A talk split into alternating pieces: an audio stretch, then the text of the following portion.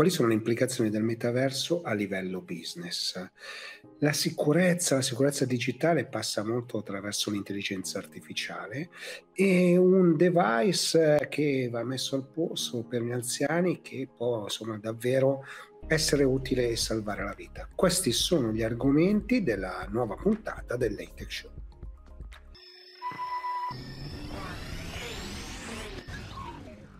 Ciao e benvenuti a una nuova puntata del Late Tech Show, una puntata un po' particolare. Abbiamo iniziato un po' a riprendere, insomma, ad andare in giro, per cui trovate insomma qualche intervista non più solo da computer, anche se poi insomma l'introduzione la faccio sempre da qui.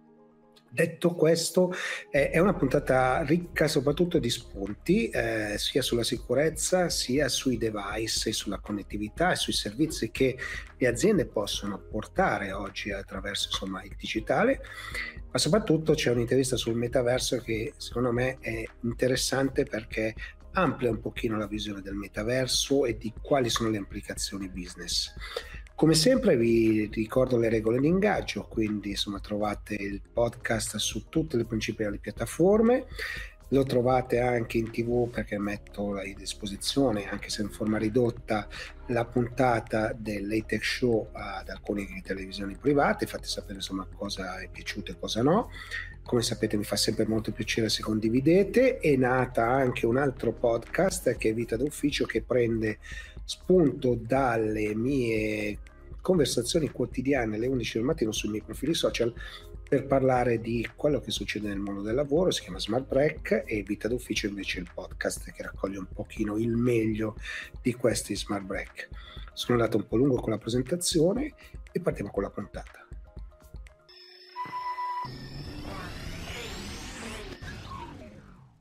Sono andato in Accenture a incontrare Nick Rosa, Nicola Rosa, perché prima di tutto perché è l'esperto insomma del metaverso, della strategia del metaverso dell'azienda, ma poi perché ha una grandissima visione, una grandissima cultura sul tema. Quindi insomma l'intervista è proprio su questo e ve la lascio subito, quindi ascoltatela con attenzione perché è ricca di spunti e veramente di idee. Prima di occuparmi di metaverso mi sono occupato di tecnologie immersive per i, qualcosa come otto anni.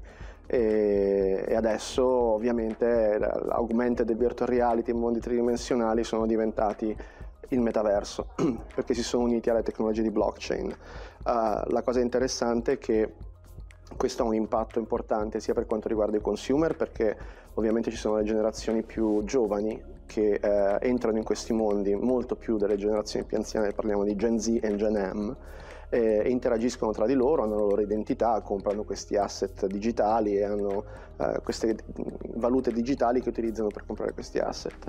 Eh, però la cosa interessante è che eh, queste aziende eh, si stanno rendendo conto, con cui stiamo lavorando, si stanno rendendo conto che non soltanto è possibile raggiungere i propri consumatori, aumentare la brand awareness ed eventualmente creare prodotti completamente digitali, ma è anche possibile utilizzare questi asset tridimensionali che vengono utilizzati nel metaverso per altri tipi di scopi che possono essere legati al product design, possono essere legati al product review, allo user acceptance testing, eh, al training e a, anche a facilitare quello che è il just-in-time training per processi produttivi di manu- manifattura. Eh, prendiamo ad esempio il caso dell'automotive, eh, le macchine vengono disegnate con eh, software tridimensionali. Uh, prima per poter fare un check uh, del design di una macchina veniva fatto uno stampo uh, in cera uh, grandissimo che costa tantissimi soldi, e ogni volta che vengono fatte delle modifiche ovviamente deve essere fatto uno stampo nuovo. Invece utilizzando uh, programmi di rendering in tempo reale, utilizzando motori uh, di gaming che riescono a far vedere queste immagini tridimensionali con un alto numero di fotogrammi, è possibile metterli in realtà virtuale, avere anche più persone da diverse parti del mondo e diversi team che si connettono allo stesso tempo e poter fare questo design review assieme agli altri designer della, della casa automobilistica. Eh, poi ovviamente c'è tutta la parte di user acceptance testing, come verificare che l'ergonomicità della macchina sia a posto, eh, che tutti i vari accessori siano a posto, che le dimensioni della macchina siano giuste.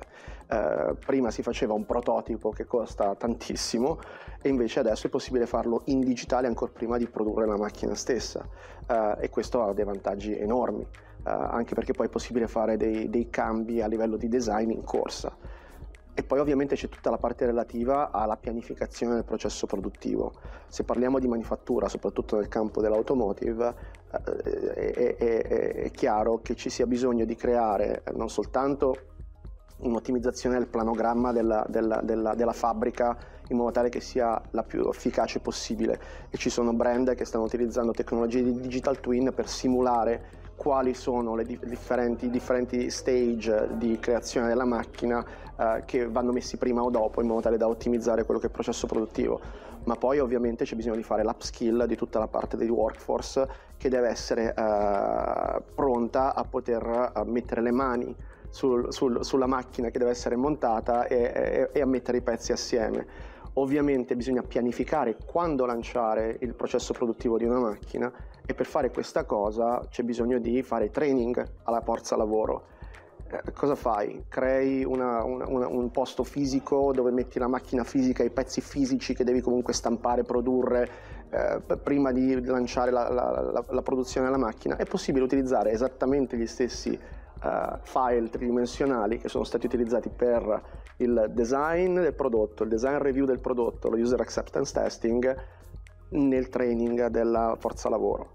E, e poi, una volta che si ha un livello di uh, uh, competenza adeguato per poter lanciare il processo produttivo, uh, è possibile aumentare anche la, uh, la, la produttività e la, e la collaborazione sul lavoro da parte di coloro che creano la macchina, utilizzando quello che noi chiamiamo just-in-time training, quindi eh, utilizzare eh, dispositivi di realtà aumentata o dispositivi monoculari o dispositivi di realtà mista eh, come Microsoft HoloLens, che permettono di avere eh, informazioni in tempo reale su quello che devono essere i, i task che devono essere fatti eh, al momento dalla persona che è eh, nella fabbrica, e questo eh, aumenta la produttività, riduce i rischi di infortunio, eh, aumenta la qualità del prodotto e, e ovviamente eh, rende la vita più facile anche alle persone che lavorano lì nel processo produttivo.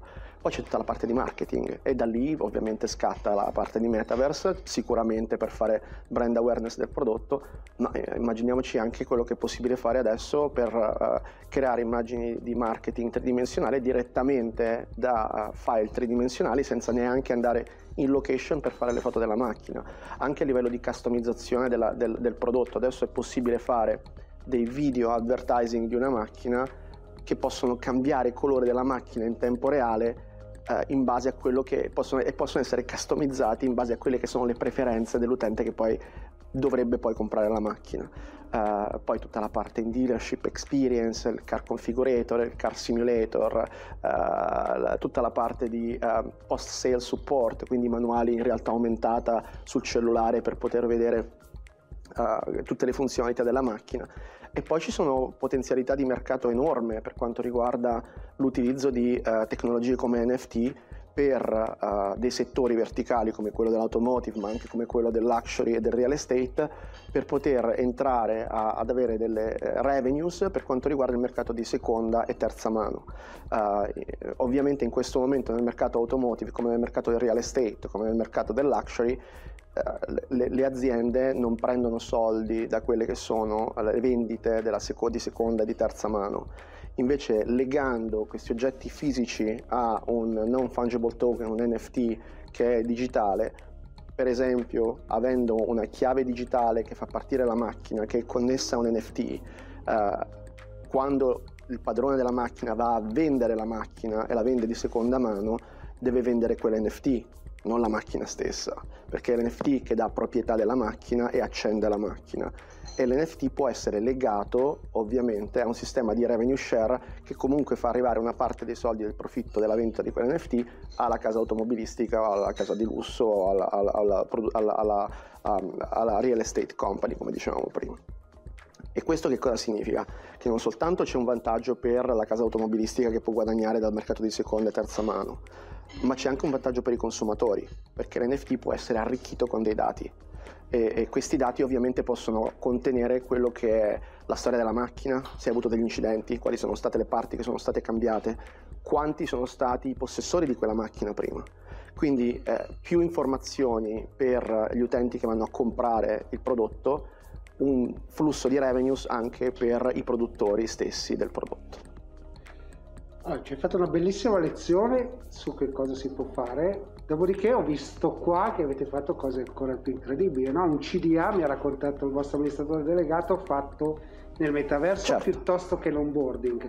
Anche quelli sono aspetti totalmente nuovi, no? Sono aspetti nuovi, ma sono aspetti che, um, se, se ci pensi, sono mancati negli ultimi uh, due anni, si per colpa della pandemia. Siamo stati tutti vittime dei nostri cellulari e dei nostre, delle nostre Zoom call e delle nostre Teams call.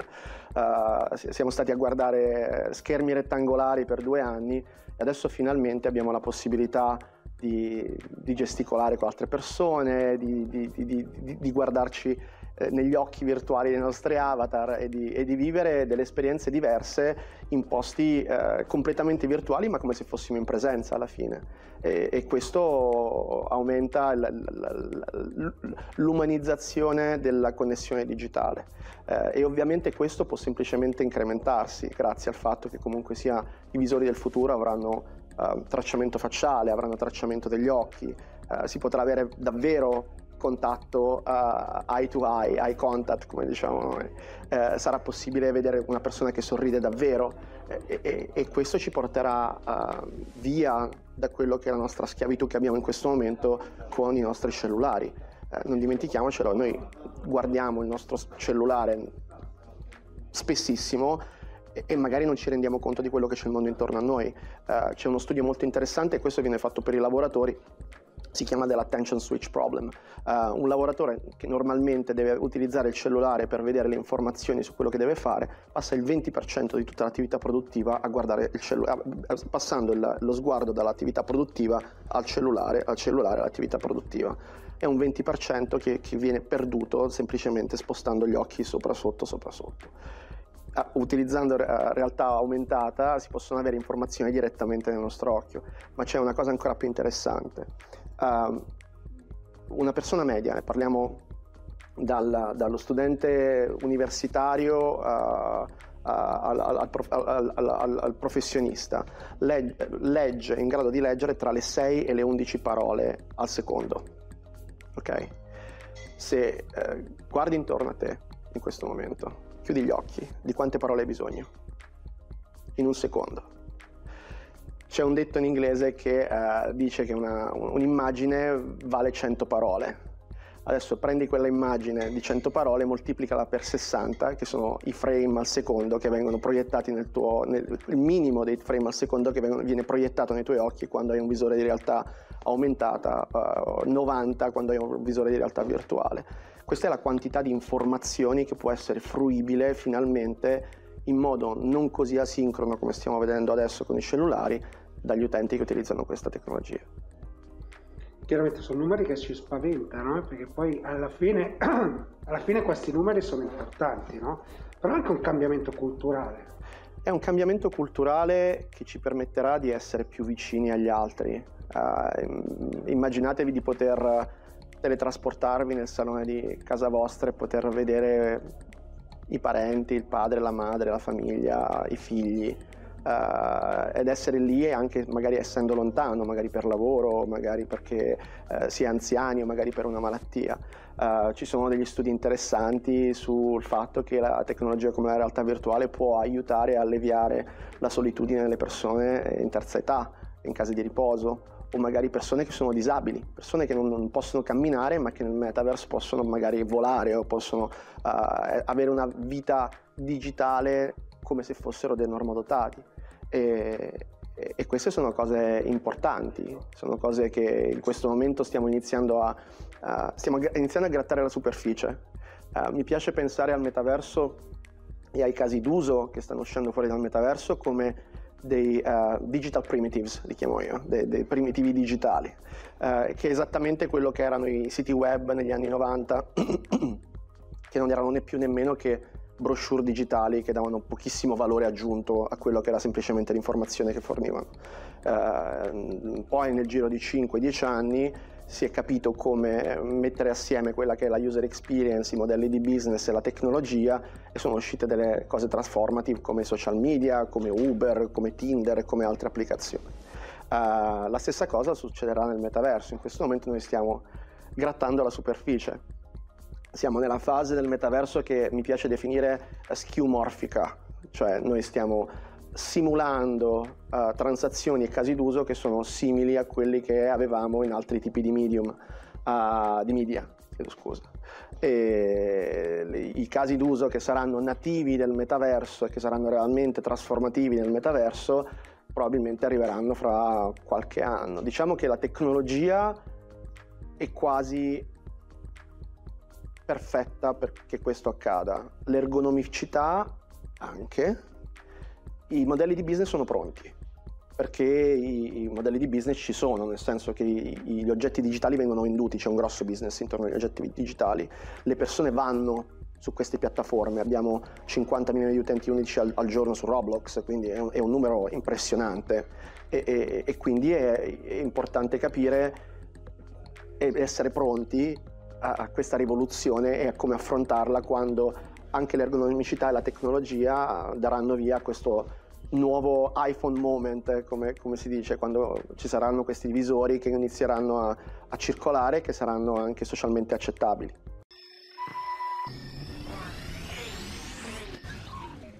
Sono qui con Massimiliano Galvagna di Vectra A I, quindi intelligenza artificiale. Perché? Perché volevo un po' capire che cosa sta succedendo nel mondo dell'ibrido. Il cloud sta veramente diffondendosi, però aumentano anche le complessità. Quindi Massimiliano, benvenuto e raccontaci un po' quello che state vedendo.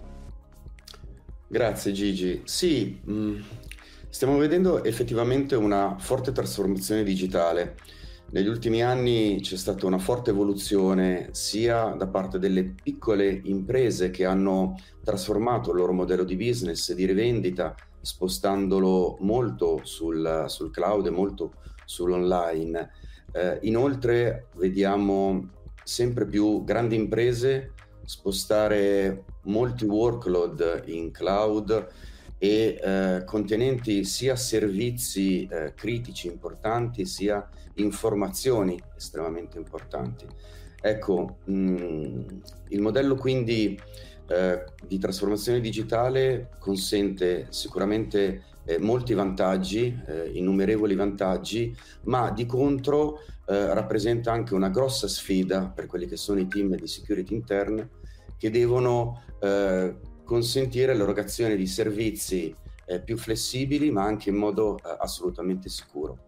Ecco, eh, questa opportunità ha portato purtroppo anche un, nuovi vettori di attacco, nuovi rischi di business per le aziende e eh, i team di security devono eh, contenere eh, questi rischi cercando di ridurli, di abbatterli il più possibile.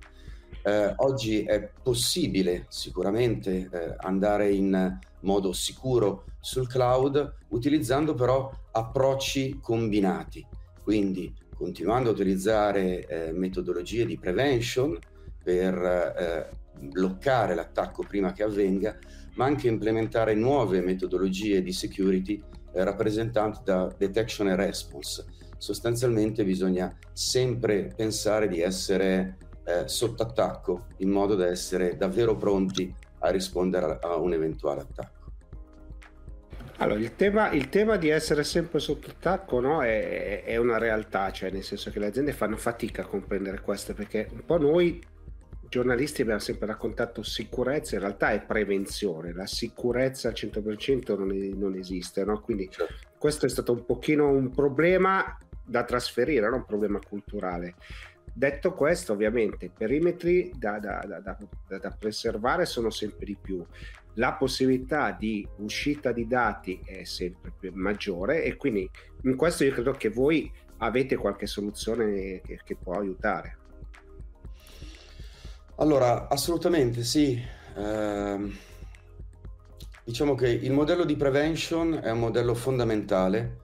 Uh, ma um, come sottolineavi anche tu, non garantisce la prevenzione al cento per cento, questo perché gli attaccanti hanno tempo e denaro da investire per studiare un'azienda, trovare comunque una vulnerabilità, una possibilità di ingresso e sfruttarla al meglio. Ecco, i modelli di prevention sono estremamente utili per rilevare e bloccare la maggior parte degli attacchi, ma non possono garantire eh, la rilevazione e il blocco di tutti gli attacchi. Per cui eh, bisogna mh, adottare strumenti di detection che subentrano esattamente dopo la prima compromissione. Eh, so che è un approccio un po' diverso, che magari può eh, per alcuni spaventare l'idea di sacrificare una macchina, sacrificare un computer, magari sacrificare un'utenza, ma se lo strumento di detection è estremamente rapido, se lavora in praticamente near real time, è in grado di rilevare immediatamente la prima compromissione e contenere l'attacco in modo che non si eh, trasformi in un data breach, in modo che non si trasformi in una fuoriuscita di informazioni, nel caso del ransomware in modo che non si trasformi in una encryption di dati. Ecco, la La strategia nuova eh, che noi consigliamo è quella di mantenere e investire sicuramente su soluzioni di prevention, ma adottare anche soluzioni di detection and response in modo da seguire la catena di un attacco e intervenire proprio quando uno strumento di prevention purtroppo va a fallire. Certo, perché insomma, diciamo la verità, eh, chi vuole attaccare insomma lo fa sempre in maniera più sofisticata, no? Quindi insomma trova sempre sistemi, al di là che poi attacca gli endpoint più deboli, insomma sappiamo che c'è un'ingegneria proprio che, che lavora su questo, no? E quello vabbè è difficilmente fermabile, però è chiaro che riuscire a capire il prima possibile che sta succedendo qualcosa di strano agevola, e poi devi avere degli strumenti che ti permettano di fare un'analisi di quello che succede. Eh, corretto, sì. Mm, capire che in questo momento eh, la propria azienda è sotto attacco, che magari un'utenza che magari mm, si collega dal cloud, dall'esterno, eh, è in questo momento stata eh, violata, per cui è nelle mani di un attaccante, ma se si riesce a intervenire su quello che sta accadendo, eh, capendo qual è l'entità e la eh, portata dell'attacco, identificare immediatamente le macchine coinvolte, le utenze coinvolte e i servizi utilizzati.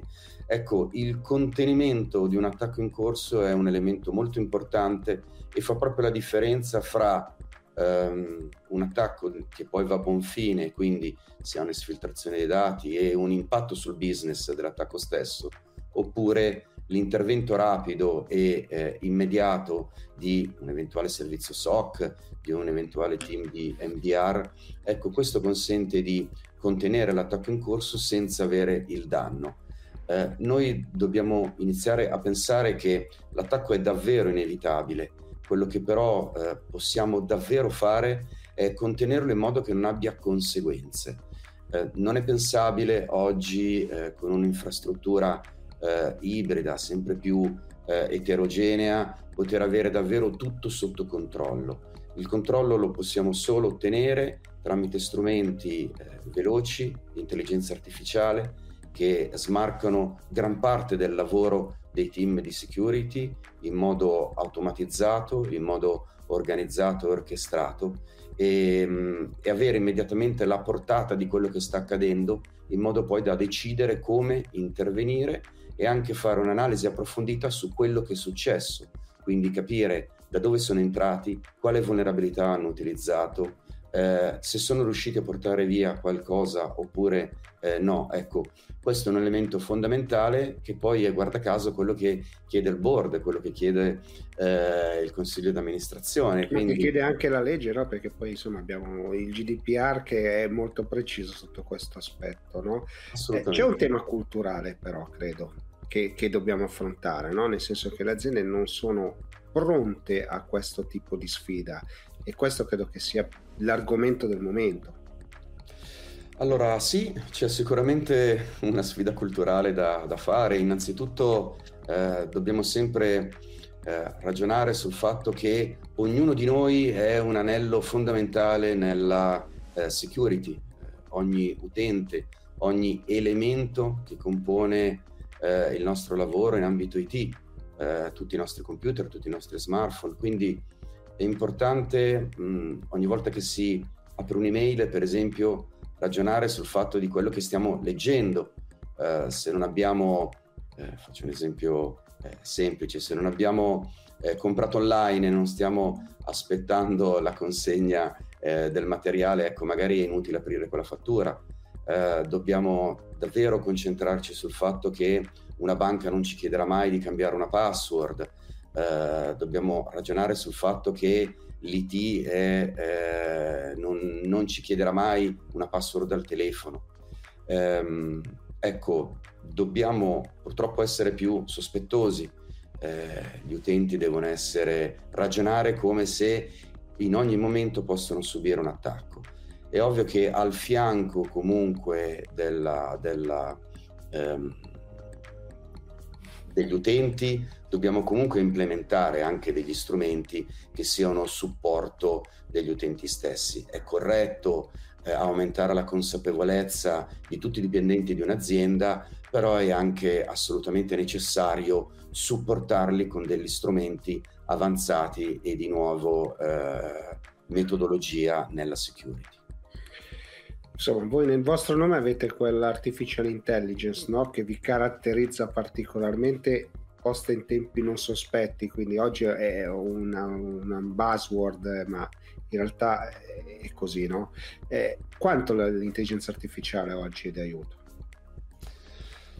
Allora, eh, in realtà molto, molto, perché l'intelligenza artificiale consente eh, molteplici aspetti in ambito security. Eh, noi siamo riusciti a scaricare a terra, per esempio, un supporto di intelligenza artificiale in grado di, anzitutto, eh, mappare quelle che sono costantemente le tecniche, le tattiche, le procedure degli attaccanti, per cui rilevare immediatamente una tecnica di attacco. È molto importante perché noi non ci concentriamo su quello che è lo strumento utilizzato, non ci concentriamo sul tool utilizzato. Questi cambiano eh, con una grande facilità. Noi ci concentriamo sulle tecniche di attacco. Eh, spieghiamo sempre che da quando si è, diciamo, mappato il primo gruppo di Advanced Persistent Threat, A P T uno, chiamato A P T uno, eh, circa nel duemilauno, Uh, a distanza di quindici anni abbiamo ancora costantemente le stesse tecniche di attacco rilevate su gruppi di A P T più, eh, più nuovi, più recenti. Quindi eh, cambiano gli strumenti ma non cambiano le tecniche di attacco. Eh, l'intelligenza artificiale aiuta proprio in questo, nel riconoscere la tecnica di attacco e quindi nel capire quello che sta accadendo eh, in maniera davvero vicino al real time e fornire informazioni all'analista su quello che è la portata dell'incidente in corso, eh, unendo quelli che sono tutti i puntini, per cui eh, da dove sono entrati, quali sono state le primi step dell'attacco stesso, quali sono le macchine o le utenze coinvolte. Per cui qual è il risultato? Il risultato è una comprensione più ampia e immediata e un supporto nell'analisi Eh, fatta davvero in poco tempo. Diversamente un analista avrebbe dovuto investire giorni o settimane a, a capire la portata dell'attacco stesso. Ecco, questo abbassamento di tempo eh, consente di eh, contenere l'attacco in corso e non avere un, eh, un esito negativo per l'azienda. No, perché è colto poi nel segno, cioè è sempre una questione di tempo, l'attacco c'è e quel lasso di tempo in cui ce ne accorgiamo e poniamo rimedio eh, fa sempre la grande differenza, cioè tra limitare, annullare o avere grandi danni. Eh, sì, corretto, questo è, è l'elemento chiave, il tempo. Il tempo è l'unico aspetto che ovviamente non si può cambiare, non si può tornare indietro nel tempo, per cui bisogna essere Eh, immediati e tempestivi, e non è possibile per un analista, per delle persone, per degli umani essere più rapidi di eh, strumenti di attacco. Eh, diversamente invece, se si mettono in campo degli strumenti in grado di eh, fare il grosso del lavoro eh, di un analista in modo automatizzato e, e, e e integrato con strumenti terzi, il risultato è proprio nella gestione del tempo dell'attacco. Un ransomware è estremamente veloce nel eh, diffondersi e nel eh, portare l'encryption dei dati e, e sfiltrare i dati, quindi poi eh, compiere eh, quella che viene chiamata la double extortion. Ecco, in questo caso invece contrastare con uno strumento in grado di rilevarlo immediatamente, contenere la macchina, utilizzando tra l'altro infrastruttura di security esistente. Noi ehm, Sottolineiamo molto l'aspetto di integrazione nativa. Noi ci integriamo in maniera nativa con eh, molti strumenti di sicurezza utilizzati nelle aziende, E D R, firewall, eh, S I E M, eccetera. Ecco, mh, l'orchestrazione automatizzata dove Vectra rileva un attacco in corso e eh, comanda, pilota, si organizza, si interfaccia con strumenti terzi per contenere l'attacco in corso, questa è proprio la differenza fra un attacco mh, riuscito e invece un attacco contenuto. Allora, grazie mille Massimiliano, insomma, è stata una bella chiacchierata di cultura della sicurezza, per cui insomma tutto molto, molto curato e interessante, perché poi insomma ci hai anche spiegato un po' gli aspetti di integrazione, no? Tra intelligenza artificiale, l'analista, quindi un umano che fa le cose, quindi questo è un aspetto dal punto di vista mio che faccio, voglio fare cultura digitale, molto molto importante. Quindi grazie davvero Massimiliano e voltiamo pagina.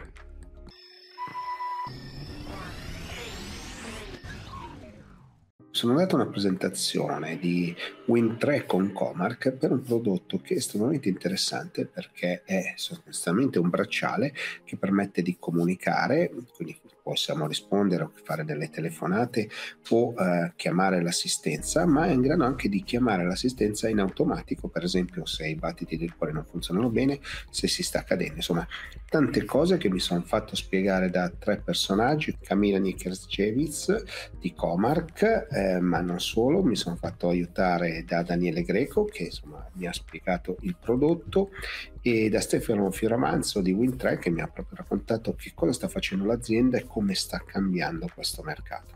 Comark is software house from Poland, from Kraków, thirty years of experience. Uh, we are um, helping the companies with the, the digitalization, so uh, products to, to support uh, each day in the life. Uh, we have different type of solution for different sectors. Uh, one of the sectors is telecommunication, um, the banking, insurance, uh, uh, the big and small enterprise. So almost we're covering all the, the sectors. Uh, particular today um, event, we are talking about the healthcare and particular in uh, devices of the uh, for B two C, for the, uh, for the elderly people. Uh, regarding the healthcare, we are have the solution for telemedicine and telemonitoring. Um, so this is really important, especially in these days during the pandemic situation. Uh, and I think that based on our experience of almost fifteen years in this field, we could deliver to our clients uh, the proper proper solution. Prodotti pensati per aiutare, no? Okay. Questo credo che sia poi il tema. Eh, la nostra azienda ha nel, nel suo portfolio diversi prodotti che servono praticamente ad aiutare sia gli operatori sanitari che lavorano all'interno degli ospedali, delle case di cura, piuttosto che nell'assistenza domiciliare, sia direttamente appunto eh, le persone che vogliono usufruire della nuova tecnologia eh, direttamente, magari condividendola con i propri cari. È appunto lo scopo di questo evento, quello di presentare il nostro braccialetto eh, che è Comarca Conte, eh, dove appunto il, il paziente, la persona che vuole essere aiutata e monitorata direttamente da un proprio caro, ha la possibilità di mettersi in contatto direttamente con lui tramite appunto questo dispositivo che ha all'interno una SIM WindTre che gli permette di effettuare delle chiamate, riceverle, ma anche eh, inviare dei dati come la frequenza cardiaca, il contapassi, la geolocalizzazione di dove si trova, e nel caso di una caduta, dato che all'interno c'è anche un accelerometro, praticamente ehm, invia direttamente la chiamata alla persona al quale è stato registrato il contatto S O S, quindi la persona non deve muoversi per andare a trovare un telefono e contattare qualcuno per essere aiutato, ma automaticamente parte questa chiamata che lo, che lo aiuta. Allora, mi sembra che ci siano già delle partnership al di là con WindTre, ovviamente che è il partner tecnologico, certo. Qualcuno ha già iniziato a provarlo, puoi raccontarci? Assolutamente sì, una di queste appunto è eh, la, il Comitato Croce Rossa di, di Cagliari, che praticamente ha eh, iniziato a utilizzare i nostri dispositivi per aiutare le persone direttamente nel territorio, in, nella situazione eh, in cui questi erano impossibilitati ad andare direttamente in ospedale. Purtroppo, lo sappiamo bene tutti, negli ultimi due anni è stato molto difficile eh, riuscire ad accedere alle visite quelle ordinarie, parliamo di ordinarie, oppure di una, di, un, di una parola di supporto, di un po' di counseling, e quindi eh, Croce Rossa si è adoperata per creare un link tra le persone e eh, gli operatori sanitari, dando la possibilità all'ospedale di potersi riprendere dopo, durante il, il periodo pandemico, quindi sgravandolo da quello che era il suo eh, carico di lavoro eh, aumentato, purtroppo dettato da, da quella che è stata la pandemia. Quindi, giusto per capire, eh, un dispositivo che ci permette di ricevere chiamate, chiamare, fare chiamate, ma anche insomma chiamare autonom- autonomamente. Assolutamente sì, esatto. Il dispositivo permette di, di decidere di chiamare, perché il dispositivo è eh, corredato di due tasti, come tre tasti in verità, uno che permette di fare una chiamata S O S, e questo solitamente è il primo contatto che viene adoperato, il secondo è un contatto di backup, e nel caso il paziente abbia un problema e quindi, come dicevo prima, cada, l'accelerometro legge questo movimento inconsulto eh, strano e quindi fa partire automaticamente la chiamata, quindi possibilità di una chiamata perché il paziente ha deciso di poterla fare. Il paziente non ha deciso di dover fare la chiamata ma ha necessità di doverla fare, automaticamente parte, oppure la persona che è a conoscenza di questo numero di telefono può contattare direttamente la persona sul, sul bracciale. Questo percorso di evoluzione, eh, come, come, come, come avviene? Ma eh, è un'evoluzione naturale, nel senso che eh, un, un operatore di telecomunicazioni deve assolvere in prima principalmente alla primaria missione, che è quella di fornire la tecnologia necessaria a connettere le persone, quindi che sia mobile, fissa, eh, in qualsiasi di, diciamo, di forma tecnologica. Eh, però tutti gli operatori sono arrivati ormai alla convinzione che eh, per entrare in intimacy con i propri clienti bisogna parlare di servizi. Eh, è un po' come dire che in realtà la connettività è diventata una commodity a tutti gli effetti e il percepito è sul servizio che viene erogato. Eh, un esempio abbastanza palese di quello che le, le sto raccontando è il, lo smartphone. Eh, i clienti sono disposti a spendere diverse migliaia di euro per acquistare lo smartphone, che viene visto come l'oggetto attraverso cui vengono erogati i servizi. Ora, eh, un operatore di telecomunicazioni come, come WindTre eh, ha come missione evolutiva, e io ho questa responsabilità in azienda, di eh, sviluppare tutta una serie di servizi che sono funzionali eh, a delle esigenze che devono essere ovviamente coerenti con il nostro posizionamento di brand. Quindi, siccome il nostro posizionamento parte dall'annullamento delle distanze tra le persone, noi adesso lo stiamo estendendo parlando di sviluppo di servizi che portano le, a semplificare la vita delle persone.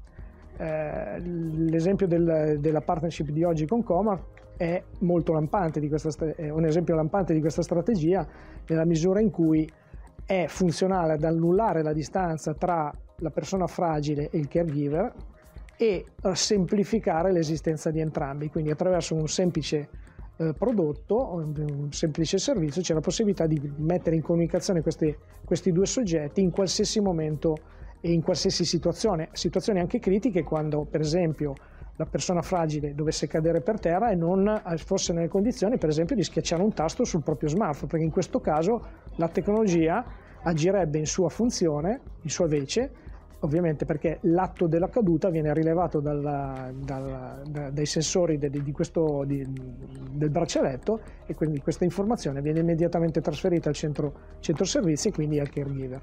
Questo è un classico esempio di servizi che semplificano la vita e, a, e accorciano la distanza tra le persone. So benissimo che le vostre, le, tutta la vostra azienda è veramente data driven, no? In questo contesto, cioè nei contesti nuovi, come fate?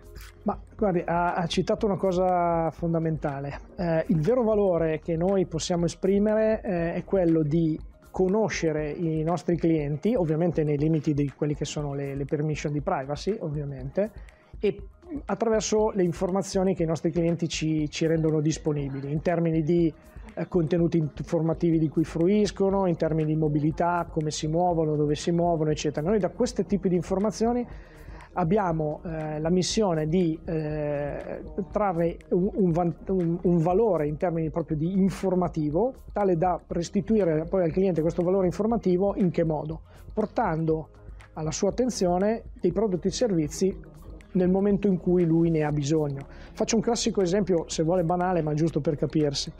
Eh, adesso è diventato eh, come dire, eh, di, di, o, obbligatorio per legge l'R C sugli sci. Questa cosa non è nota completamente a tutti. Noi, grazie alle informazioni che arrivano dai nostri clienti sulla mobilità, siamo in grado di capire, per esempio, se una persona è uno sciatore perché va tutte le settimane a, che ne so, a sciare, e eh, quando ci va. Ecco, in quel caso noi siamo in grado, per esempio, di usare questa informazione a beneficio del cliente, cioè proponendo al cliente, per esempio, la sottoscrizione di un, un R C per gli sci nel momento in cui lui in realtà ne ha bisogno. Ecco, il nostro obiettivo è di fare customer engagement molto molto profilato, cioè cercare di soddisfare l'esigenza del cliente nel momento in cui quell'esigenza si viene a creare, e non ovviamente Eh, perseguendo la strada del, dello spamming, che ormai credo sia noto a tutti noi, ehm, a cui noi siamo tu, tutti i giorni sottoposti, che prescinde completamente da, invece dall'utilizzo dei dati in maniera pro, pro, eh, proficua e produttiva, anche per il, soprattutto per il cliente finale.